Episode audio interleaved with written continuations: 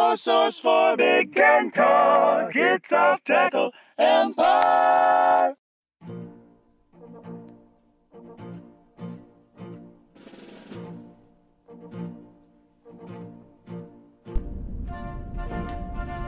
Welcome back to Off Tackle Empire, the only podcast covering Big Ten football for at least a hundred square miles. You could call us the state college of the central Pennsylvania that is Corona World. Are we? I, I think other people are still plugging away, but yeah, I mean, we're so far out here, we don't get any cell reception anyway, so we're not going to know about it. Remember people used to refer to Nation? Weird times. Yeah. But the good news is nobody's listening to this from SB Nation anyway, so we can say whatever we want. They'd never know. Nor would they care. I mean, why would they? Um, we are as a blip on the radar. So it's time to talk Penn State. I wonder if, in spite of last year's kind of under the radar season, which, by the way, was a pretty good one, got another New Year's Six bowl win, um, did not make the conference title game, but when you're a division with Ohio State, that's going to happen. You're going to not make the conference title game very often. Do you think Penn State has cemented themselves as the number one contender to Ohio State or not? Absolutely, I don't think losing to Minnesota last year changes that um, because I don't know. PJ Fleck could prove me wrong and build a program with sustained national title level talent over the years, but I would need to see it to believe it. Um, I really would. I'm not. That's not. I'm not discrediting what he did. I'm not saying last year was a fluke. I'm just saying that when you talk about someone that's going to challenge Ohio State year in and year out, probably the guy that has the second most talent of any team in the conference and continues to, to rack up top 10 classes is gonna be that contender. Yeah, and so of course we jump to the Minnesota as a possible alternative because they did beat Penn State last year. But it was a fairly tight game. It was also in Minnesota, if I remember right, and one of the more hyped up events the program has had in quite some time. So not all that surprising that that, that would result in a Gopher victory. Although another program tried to make a game against Penn State into a, into a big program changing event earlier in the season and did not achieve quite the same results. Sorry, Maryland. I apologize for the pot shot, but it was right there, I had to take it. Well, so uh, uh, revisit a, a constant theme that, that I, I'm always plugging away about is, is you know just fans of different programs viewing things like essentially how mundane a season like Penn State had last year must be to Penn State because Penn State and Minnesota had basically the same season last year. Yeah, except Penn State went to an actually significant bowl game, whereas Minnesota went to the Outback Bowl. Fans of the latter are celebrating like they just defended their national title for the third year in a row.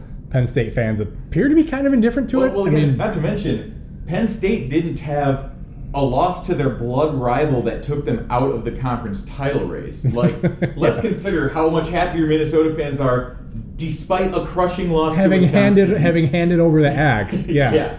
So, so yeah, it's amazing. Penn State basically had the better season. Um, they lost the head-to-head game, but the point is, you know, is how the fans are viewing it, and it's like I, I, I wonder just how like I don't know if Penn State fans view this season like I viewed the Packers season last year, which is just like I can't believe they won 13 games. It's awesome that they won the playoff game, but goddamn, how the hell did they get railroaded? I'm gonna have to do a little better than that next year. They're not gonna. I don't know. I wonder if I have the relevant experience. But they still did uh, play one hell of an entertaining bowl game against Memphis. Yeah. Um, yeah, but that, I mean, that's a, that they could hang with the elite of the American. it's an easy thing to do though, playing an entertaining game with Memphis because outside of that, like Memphis's games with Cincinnati were both incredible. Um, Memphis, I think it was Tulane I saw them play that was really entertaining. So Well, it's like it's it's like when you when you wrestle Ric Flair. If the match sucks, it's because you suck. Like he's gonna do, you know, he's gonna do his part. Yeah, he's got he's got a whole reputation as as, you know. He'll make you look about as good as you possibly can, and if the match sucks, it's because of you. Yeah, if you if you can't sell the stunner, how is he supposed to?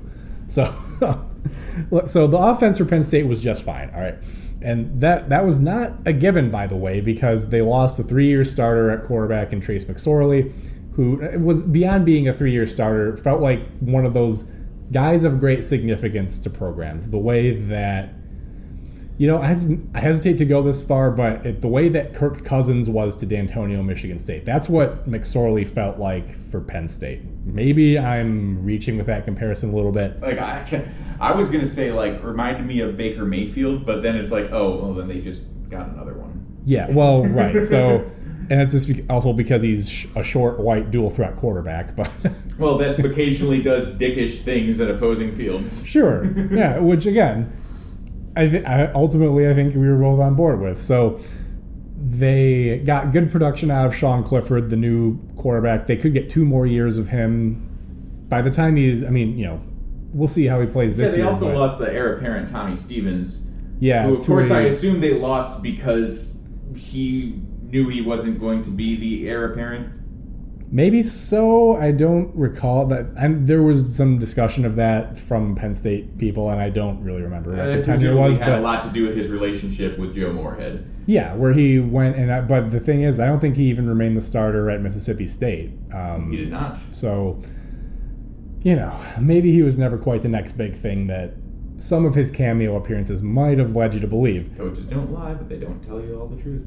Yeah, so Clifford was just fine as a first year starting quarterback. The thing is, the offense could be a little bit temperamental at times because it was very dependent on the home run ball. Now, that's an easy thing to do when you have a home run hitter like KJ Hamler. Um, he's gone in the draft now. I think he went in the like second or third round. Um, but he, I mean, he he was their number one threat by a mile. Um, they had a good kind of compliment to him in Pat Freiermuth. Certainly the best tight end returning in the conference. Probably, probably the preseason favorite for the Mackey Award. But I, you know, there could be tight ends elsewhere that I would have no idea about. So he's certainly the best tight end coming back in the conference. Um, they have him back to lean on. They have a really good combo of backs in Journey Brown and Noah Cain. And although they had a former five star transfer out in Ricky Slade, if anything, it kind of like they're going to be fine there because with Brown and Cain, they now can settle guys into more defined roles instead of they, they had a tendency to kind of rotate last year.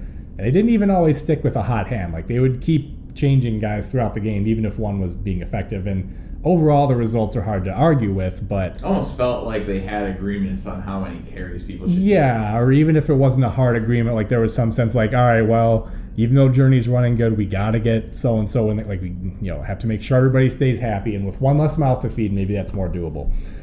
Um, they they need to sort out their wide receiver situation for this year though, because now that Hamler is gone, they had Justin Shorter, a former top ten overall recruit, transfer out. He's at Florida now. And their wide receivers outside of Hamler last year were kind of not great. Um, Jahan Dotson is decent. He's the guy with the most returning production.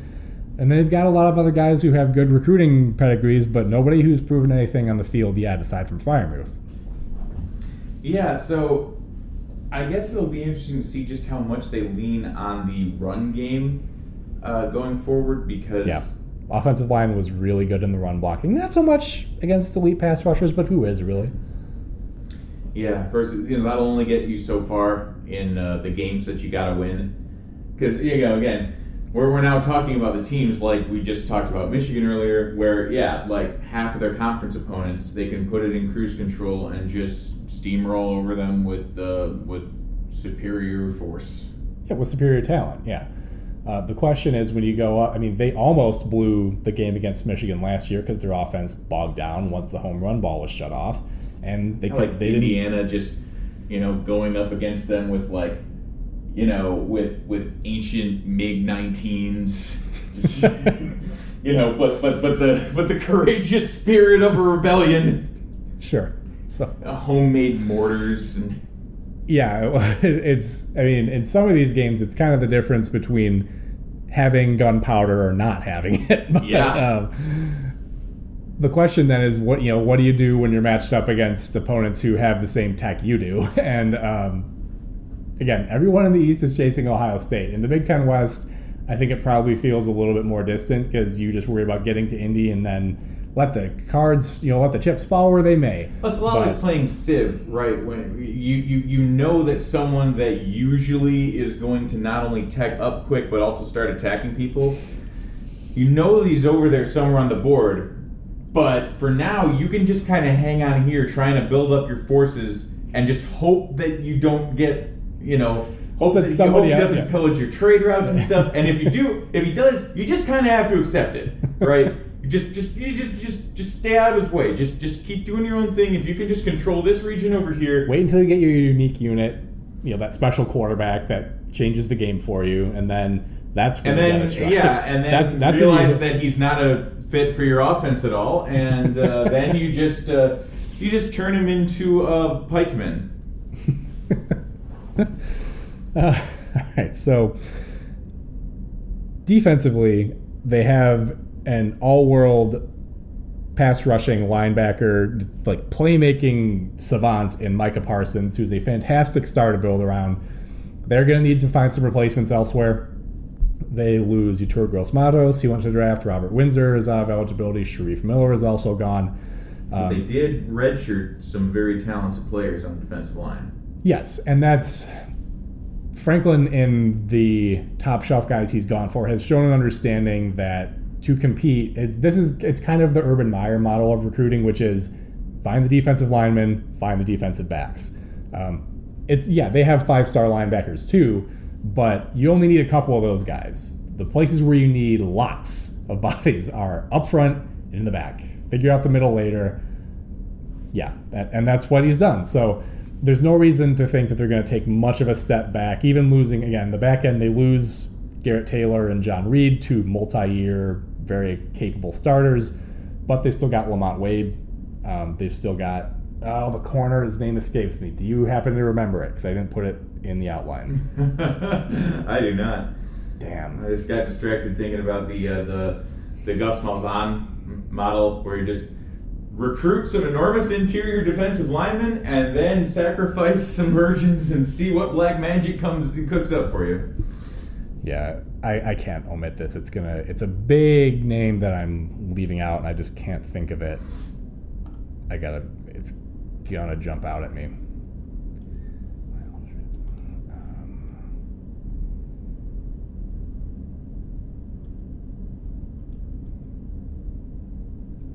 Tariq Castro Fields. That's Yes. the guy. Um, I, I know it was a hyphen. I knew it was a hyphenated name, but I was like, if I guess wrong, there's a lot of pieces I could get wrong here.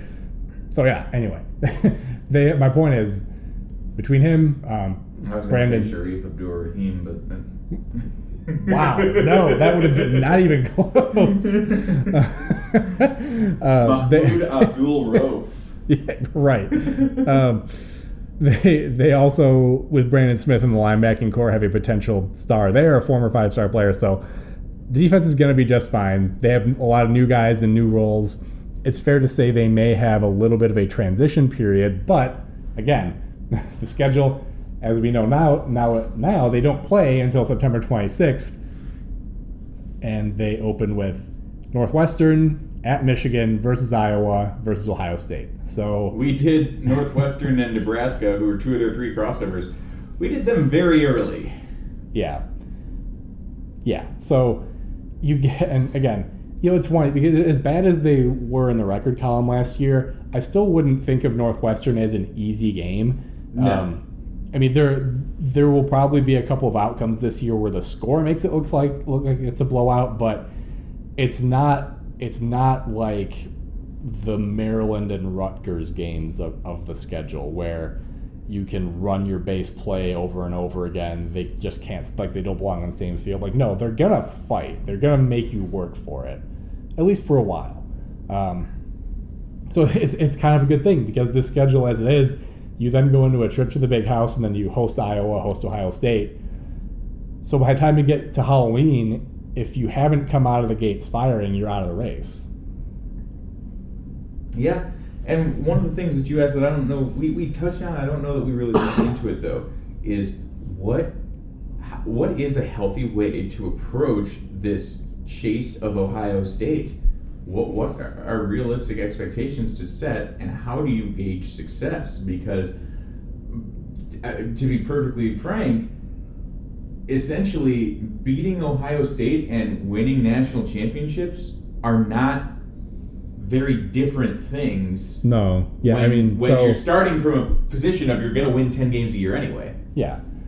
So I mean, to to consistently beat Ohio State and go to Indianapolis out of the East, you have to be a top five program in the country right now. like that's the level you have to. Yeah. You may as well like. There's nothing specific you want to do. Yeah, there there is nothing specific that will help you beat Ohio State. It's not like they have like some quirk in the system, like an exhaust vent on the Death Star that you can build your program around beating. Like, for example, the way that Illinois' defense seems keyed to deal with heavy run attacks that they face in the West. Like, there's no special thing you can do because Ohio State is just across the board so good.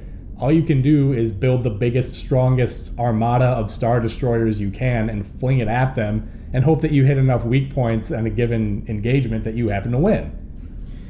So I've, I've played the Final Fantasy 12 Super Boss. Um, Yiazmat has 50 million HP, and uh, and, and so so I, I battled it for eight hours um, about a month ago, and ended up losing because, as it turns out, the closer you get, like after you drop below a certain threshold, he uses a technique where he just doubles his level and all of his stats.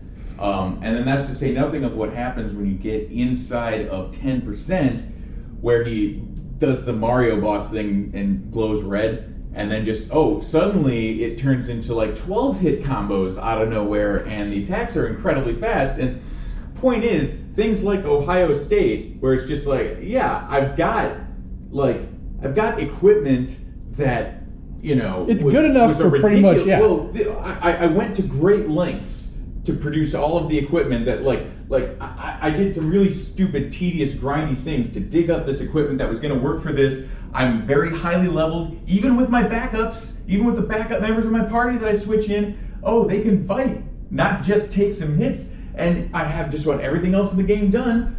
That is no guarantee that after eight more hours of this, I'm like three hours into this next one, I won't just lose anyway. Yeah. So anyway, as far as how well are they doing on this front, well, Not bad. They they give Ohio State a than game. anybody Yeah, else. they give Ohio State a game more often than not. Um, better than anybody else. Because So what you basically- talk about, you remember a Penn State game that they beat Ohio State, um, but also you also remember games that Penn State played against Ohio State. And if you're a Penn State fan, your memory of those is, damn it, I just. Uh, it's not the thousand yard stare you get from Michigan fans asking about any of the last five Ohio State games. yeah, it's it's close enough to still be They, frustrating, they get which is on good. the field and they they throughout the entire game they deserve to be on the same field. Yeah. So if you're asking what does Penn State do differently, well, there is one more notch they could kick up recruiting. They could go from top 10 classes to top 3 classes. Um, that would catch you up to Ohio State in a few years. Well, they have to literally take Ohio State's recruits. That's basically it. That would help, but I mean the other thing is being in rural Pennsylvania, I would be inclined to think you're always going to be at something of a disadvantage with going into, you know, Miami or Atlanta or Houston and trying to convince those kids to come and play for you. Like Ohio State doesn't have those problems, um, you know, regrettably. So, Penn, yes, Penn State gets plenty of talent from outside their backyard. They have to, but it, it, they, they're not pulling the same kids from the same places that Ohio State, Clemson, LSU, um, Alabama are. So that's real. That's like the only thing that's left to kind of kick it up a, a further a further notch and give yourself more than the once every five years real shot to beat Ohio State. Which look, eh, that's not the worst thing in the world. Like, Well, what was they have a shot almost every time they play them. Yeah. They just can't mess anything up. Yeah, They, which they is have to make that's- fewer mistakes than Ohio State. That's That's, how tough- they won the one game with the blocked field goal return. true? and that's it's just you know yeah you could but it's you know like almost feels like I- I don't know if Michigan could beat Ohio State with their best game because they never seem to play anywhere near their best game against Ohio State. I mean, they almost beat them once a few years ago. The spot was good, by the way, but um, aside from I'm saying that one notwithstanding, that Yeah. that's ever since then. And of course, this ties into my whole theory about how how Harbaugh is just kind of a broken man since that game. um, Mm. where it, it really seems like Ohio State cares more about that game than them.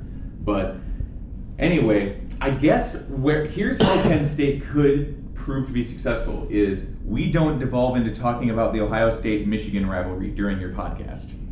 I suppose That's the that, benchmark for your success that would in be this a- chasing Ohio State thing. That would be a step forward. So, uh, the, the other half of this podcast, of course, is going to be the discussion of Penn State basketball, which for the first, I mean, not the first time ever, but certainly one of a handful of times in living memory that Penn State basketball has not been a thoroughly depressing thing to talk about. Um, And also such a bizarre thing because a couple of years ago, what did you think of Pat Chambers?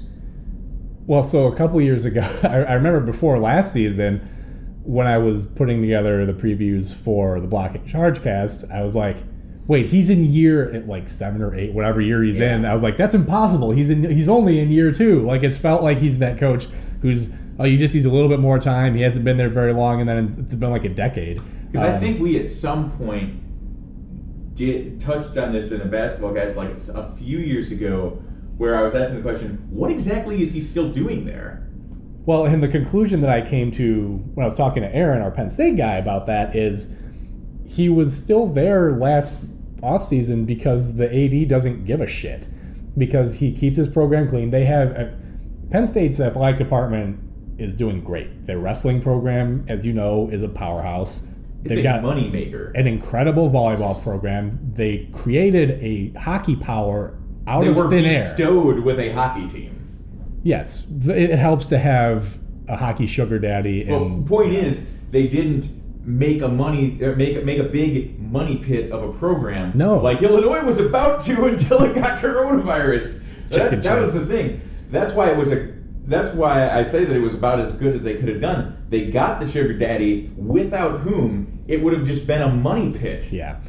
So, and that you know that was kind of the that was the sense. It was that he Aaron was not the only guy I've heard express that kind of opinion, which is basketball is just not that big of a priority for Penn State. So the guy, I mean, Just his, like don't his- sex scandal anybody. yeah, don't sex scandal, don't be a complete embarrassment. win- but yeah, remember, win, win, win ten games. I don't know. But remember, Pat, Oh, Cham- Pat Chambers got this job not because Penn State fired the previous guy. Because the- he left for Navy.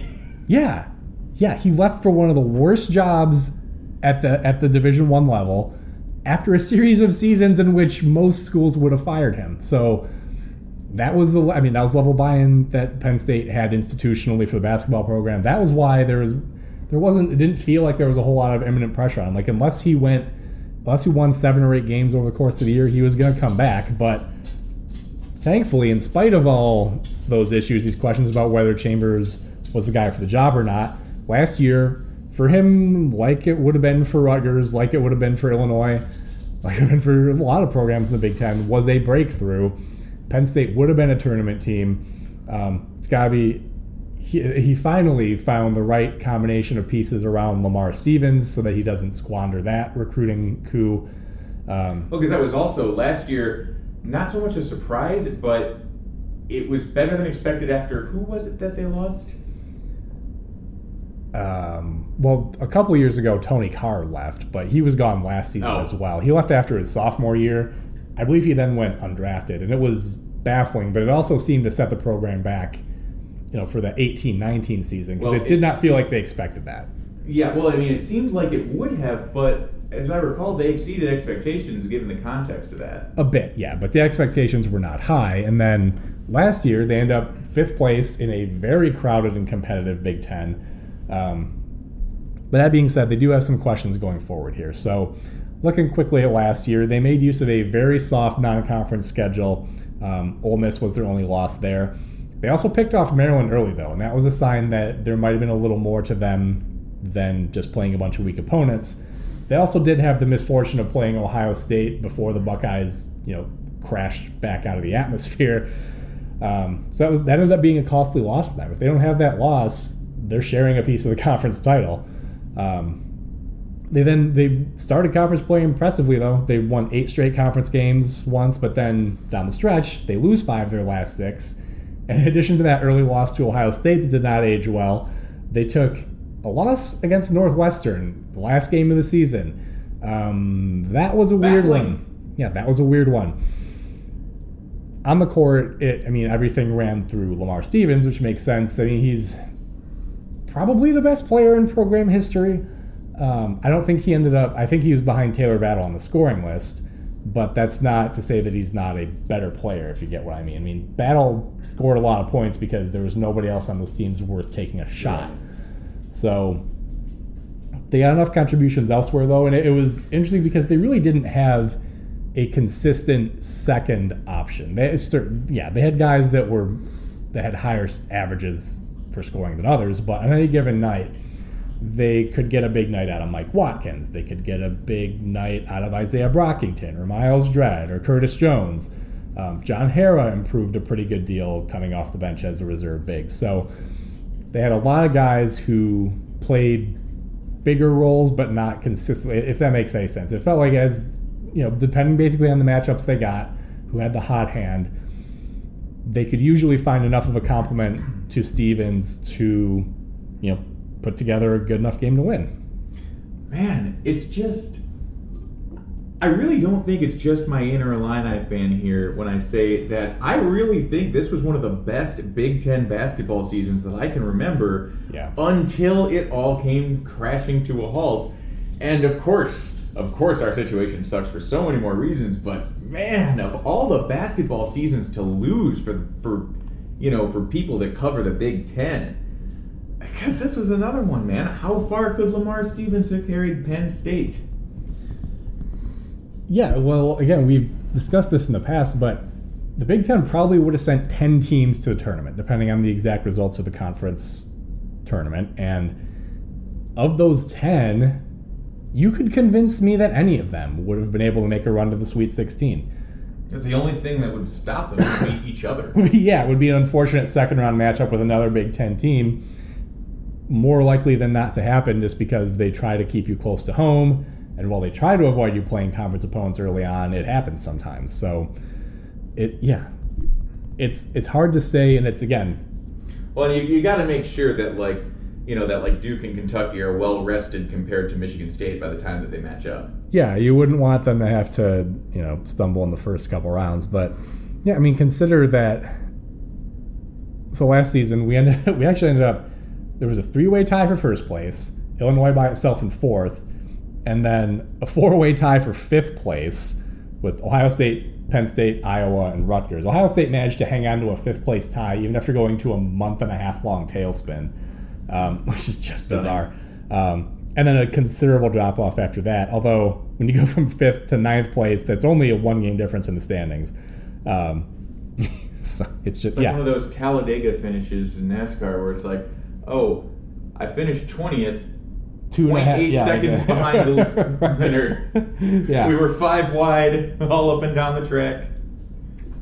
Yeah, so it was definitely one of the better seasons, not just for Penn State, but for the conference as a whole. So for Penn State, there are considerable questions, though, because what their immediate future feels like to me is a little bit like Purdue after Carson Edwards, where with that big cog in the middle making everything work, and obviously this is Lamar Stevens from Penn State, everything else around him looked better and everything seemed to fit. And the question is going to be when you remove that one piece, how do you reconfigure the remaining cogs and the ones you have coming in to make a machine that is roughly as good as the one before? And I don't see an obvious answer to that for Penn State. I mean, probably their second best player, Mike Watkins, is also gone. Uh, maybe Penn State fans would disagree with that. I always liked him because of his mustache. Um, That's, that's fair enough. yeah, well, and the, and the other thing is, um, they they don't. I don't know who they have on this roster that's capable of being an alpha dog. And the other thing is, they do not have the track record that, for example, Matt Painter does of consistently developing guys into big contributors as upperclassmen. Um, Yeah, well, guys, guys that end up doing much more than you think they will when you look at the roster situation and such. Yeah, yeah. I, I don't know. So I don't know how this goes. I mean, it's not that they don't have useful pieces. Again, you know, I mentioned Brockington. Um, there's Myles Dread. Uh, they've they've got guys. You know, maybe it's possible that they try to just take Seth Lundy, a guy who basically backed up Stevens, so he didn't play a whole lot. But if your thought is, why don't we just take this guy and see if he fits right back into that same cog shape that Stevens? I mean, don't count on that to work to the same extent, but the long term dividends could be great. I mean, if he ends up being another Stevens or Stevens light type of player, Well, and with more an importantly, if you can get more contributions from the rest of the lineup. bingo, if you can take advantage of the fact that the rest of these pieces are used to playing with a guy who does some of the things that Lundy does, then maybe you don't need him to carry as much of the scoring load, especially not right away. Um, that I think is probably their best way forward. There's not an obvious answer to that in the incoming recruiting class. They have a transfer point guard from Binghamton and Sam Sessoms, Sessoms with an M, Ses- Sesums. but he has to sit out a year. Um, That dude has eight. No, wait, wait, what? That dude has seven letters in his last name, and four of them are S. right. Sam. This is now Off Tackle Empire ASMR podcast. Penn State transfer Sam Sessoms. Sam Sessoms takes the shot. It's hot. Gotta find a way to get the symbol and S into it. Yeah. Um, that's getting a little close to. Sam Sessoms streaks down the sideline. We're getting a little closer to the Tony the Tiger Sun Bowl content than I would like, that I'm comfortable with. So we're, we're going to move on. We're going to get to the rest of this recruiting class, then we're going to wrap this up very quickly.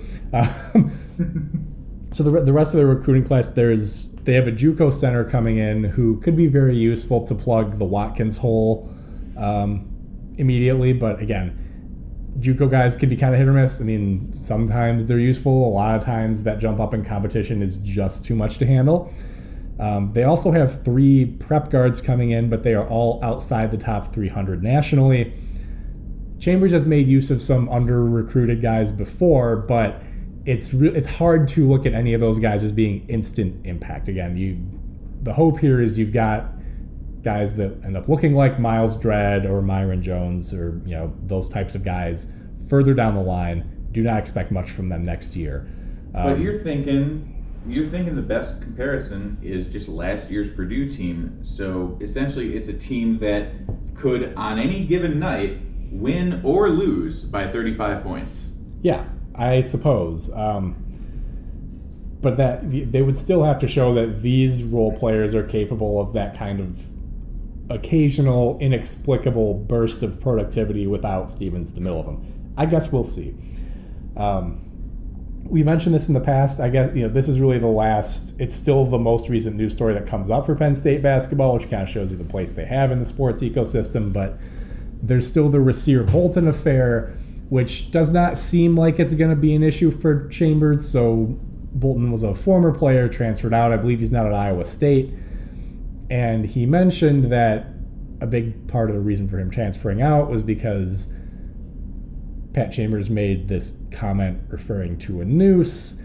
Um, who knows what was in the mind and heart of Chambers at that moment, or what the context of the situation was. It, you. You gotta be more aware than that. You can't say that kind of thing to a young black kid. Um, it, you just you can't say it.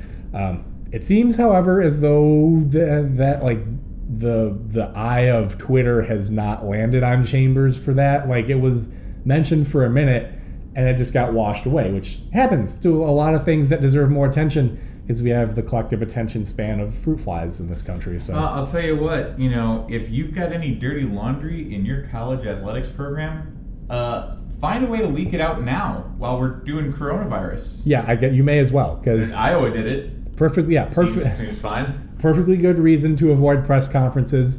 Perfectly Shit, good if reason Urban to- Meyer had managed to hold on a little longer. he'd still be the coach. Oh, if no he'd let all that, if the Zach Smith stuff had come out this offseason season instead of two years ago, yeah, no, he'd, he'd still be the coach. Absolutely, no, no doubt Yeah, about so this this is the ideal season for, for for Dirty Laundry to come out, which You heard it here, folks. Off Tackle Empire officially endorses the release of all incriminating public documents. Tell everything, confess your sins, admit your crimes. You'll probably just get away with it. Yeah, let's get some video about what Pat Fitzgerald had to say about the coronavirus.